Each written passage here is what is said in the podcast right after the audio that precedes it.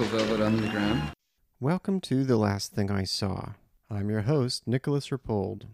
Todd Haynes' documentary about the Velvet Underground is not just a musical feast, as one would expect, but it's also a visually rich and polyphonic work.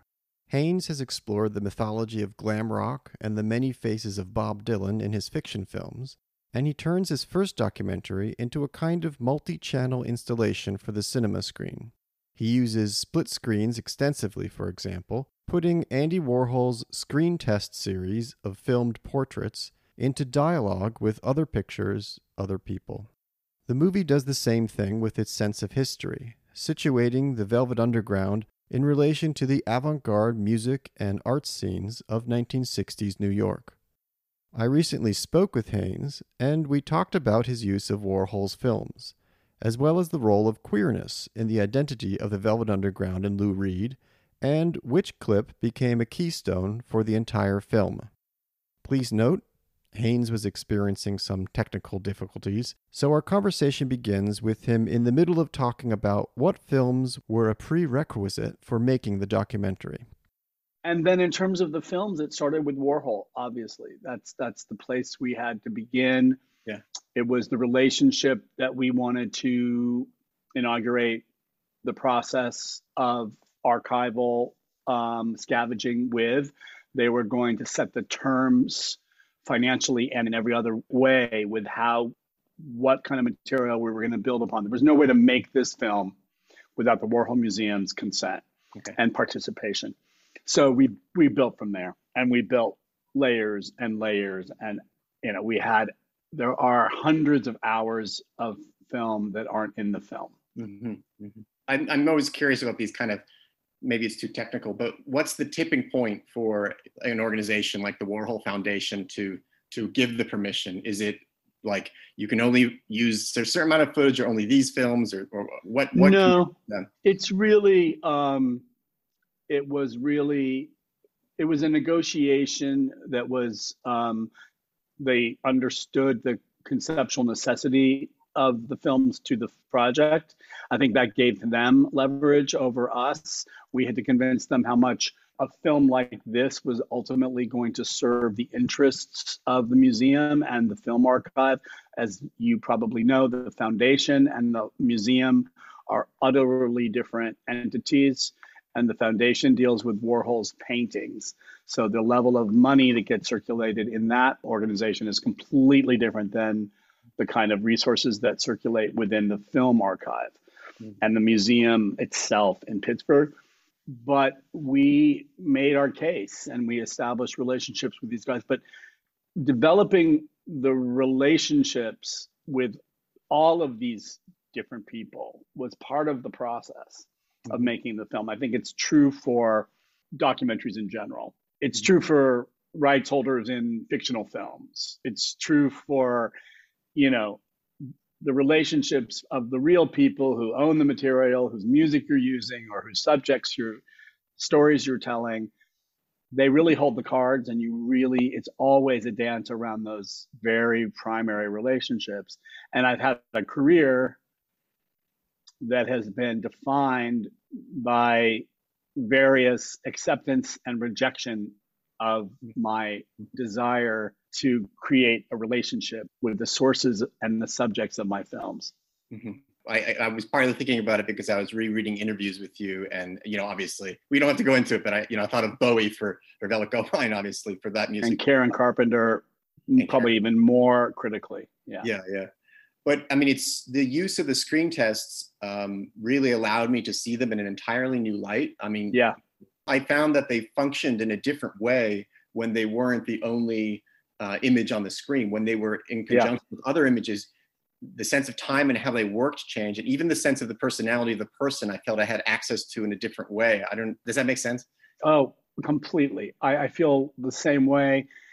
It's almost always astonishing each time I see the film, the degree to which that is the case, and the ways that the paralleling of the screen tests, particularly the beginning when they're played the longest, they're basically played in their entirety over the sections around Lou Reed and John Cale's childhoods. And you feel like not only are they existing in space and time in a way we never experience in archival footage that is just so simple and is so evocative and so present, you also feel like they're kind of witnessing what we're doing as storytellers. Yeah. And almost, in, you know, and this is something the viewer is attributing, like almost Lou's flinch one way or the other is a commentary on on our storytelling and, and how we're constructing his narrative. And I love that because it both, it pulls you out, makes you aware of what we're doing, but then it, at another level, it just draws you deeper into the subjects themselves and the sense of there being these real people who don't have to do anything for us to sort of feel access to them.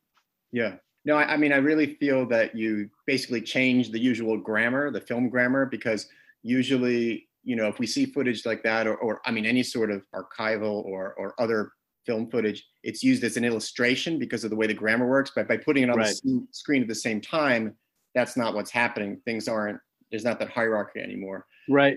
I mean, it's like when you watch, when you watch Chelsea Girls, yes, which is a dual projector film.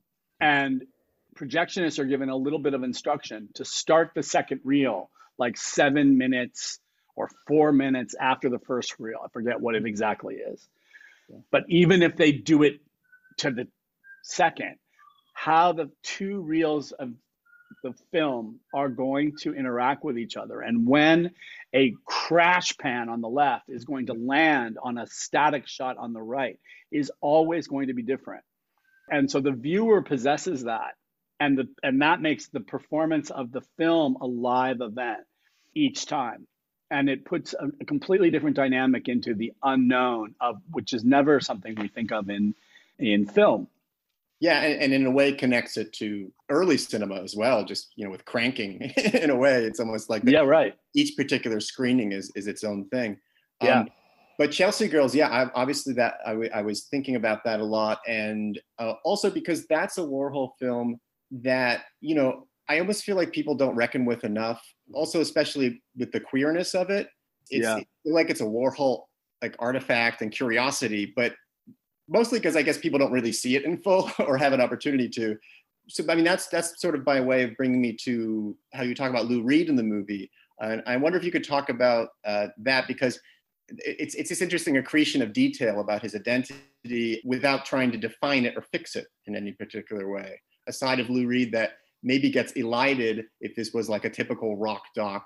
Well, to me, it was it was obviously the specifics of Lou's story, the the details of his um, exploration into gay bars, into sort of anonymous sex and and sort of transgressive settings and scenes and and and writers and poets, uh, and how that worked and immediately was present in some of his earliest uh, writing and and compositions as a very young person. Um, this was this was all part of the discovery process for me. I knew some of that, I read some of that, but it's not until you really hear it be told to you by people who were there that you that it really lands. This this sets up a, a very specific kind of person who is part of the Velvet Underground, but I also was very interested in extrapolating from that and really trying to talk about something even larger than Lou Reed and Lou Reed's own kind of um, creative and, and um, sexual sort of identity and search. And that is um, a kind of um, sort of you know, queer under underground that mm. defined the factory in its entirety and defined this kind of uh, culture in New York that this band, this music, and these art makers really defined and created for themselves. And that no matter whether you were literally gay or lesbian or or having this kind of sex or that kind of sex, the the way it made you think about, the way it made you frame the world and look at the world was different. And that ultimately gets exposed to to members of this band and, and the, the Warhol team, the troupe, when they go to the West Coast in ways that are sort of humorous, but it's really profoundly at the core. Mm-hmm. It's sort of like the way they really saw themselves, maybe, you know, in a way they hadn't before, yeah. because they were living in this insular kind of world of just, it's their own rules and their own ideas, you know? But when Mary Warnoff describes going to the West Coast in one of the many humorous ways that she accounts for that, describes that, and says, they were homophobic, we were homosexual. She means something beyond actual sexual behavior. And it's, it's, it's ideological and aesthetic, this homosexuality that was the umbrella for this cultural moment. Mm. And I think that's an incredibly essential thing to describe when you're telling the story of the Velvet Underground and reminding people all the ways that they were distinctive and, and radical. Yeah, it, it's it's not just Lou Reed as an observer, you know, of, of the margins. I have to ask about uh, one clip that I had never seen before, which, you know, I think basically concludes the film. Uh, Lou Reed, you know, answering the phone, and oh, then yeah. the camera pans over and you realize Warhol is just sit, sitting back there and he's showing him a book. Can you tell me anything at all about this and wh- where it is, what's happening? Uh, it's yeah. it's a, it's an interview by Bob Colacello at Interview Magazine, and it's Andy. It's on video, and it's Andy. And it's it's Lou and Andy hanging out at the offices, I think, of Interview Magazine. I'm not positive. And Lou showing Andy Rock Dreams, the book that had just come out that year, and by the artist who would lay, would was, was immediately the airbrush artist who was uh, um, immediately, and his name is escaping me. I'm a little jet lagged. Um, but he did the cover for Diamond Dogs. He did the cover for It's Only Rock and Roll. He was like the newest thing on the block for a second, um, and it's amazing. The whole book is incredible. It's it's a it's a it's definitely something people should know about this. The book Rock Dreams, and it includes in it a double portrait of Lou and David Bowie, and then it has a portrait of the Velvet Underground. Those are the things uh, Lou is sharing with Andy in that clip. And, and and why did you want to end with that? Because, um, well, we I was astonished by it for many reasons. To put Lou, look, the absence of Lou Reed in this film mm-hmm. is a structuring absence. Mm-hmm.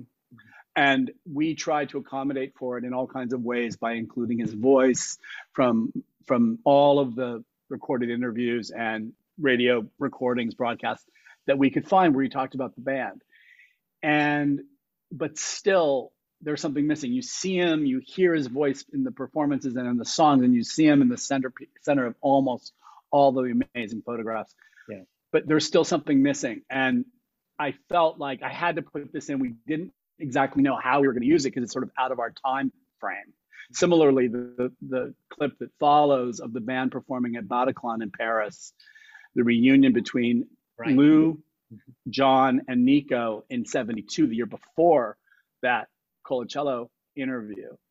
Okay. And because you haven't seen Lou performing live, you haven't seen any of them ever performing live, really, with sync sound, and you haven't seen Lou speaking to the camera. Those two moments in the film, I think, land with an incredible poignance due to the fact that Lou Reed wasn't with us for the making of this film. Mm-hmm. And so it stirs these desires for Lou Reed, a loss, a regret that he isn't with us in a whole new way, you know, as you lead up to the eulogies um, named in the film, and the way he talks about the members of the band, obviously, in that interview. It's just kind of kills you. So it was it was just something that we really wanted to make work in the film. It was a little bit of a balancing act to do so, but I think um, we did the best we could. No, I, I, I love it. Thank you so much, Tom. Thank you. Take, Take care. care. Bye-bye. Thank you. You've been listening to The Last Thing I Saw with your host, Nicholas Rapold. If you like what you heard, please consider signing up at rapold dot substack dot com. Special thanks to The Minarets for the opening music from their song, Monserrate. Thank you for listening.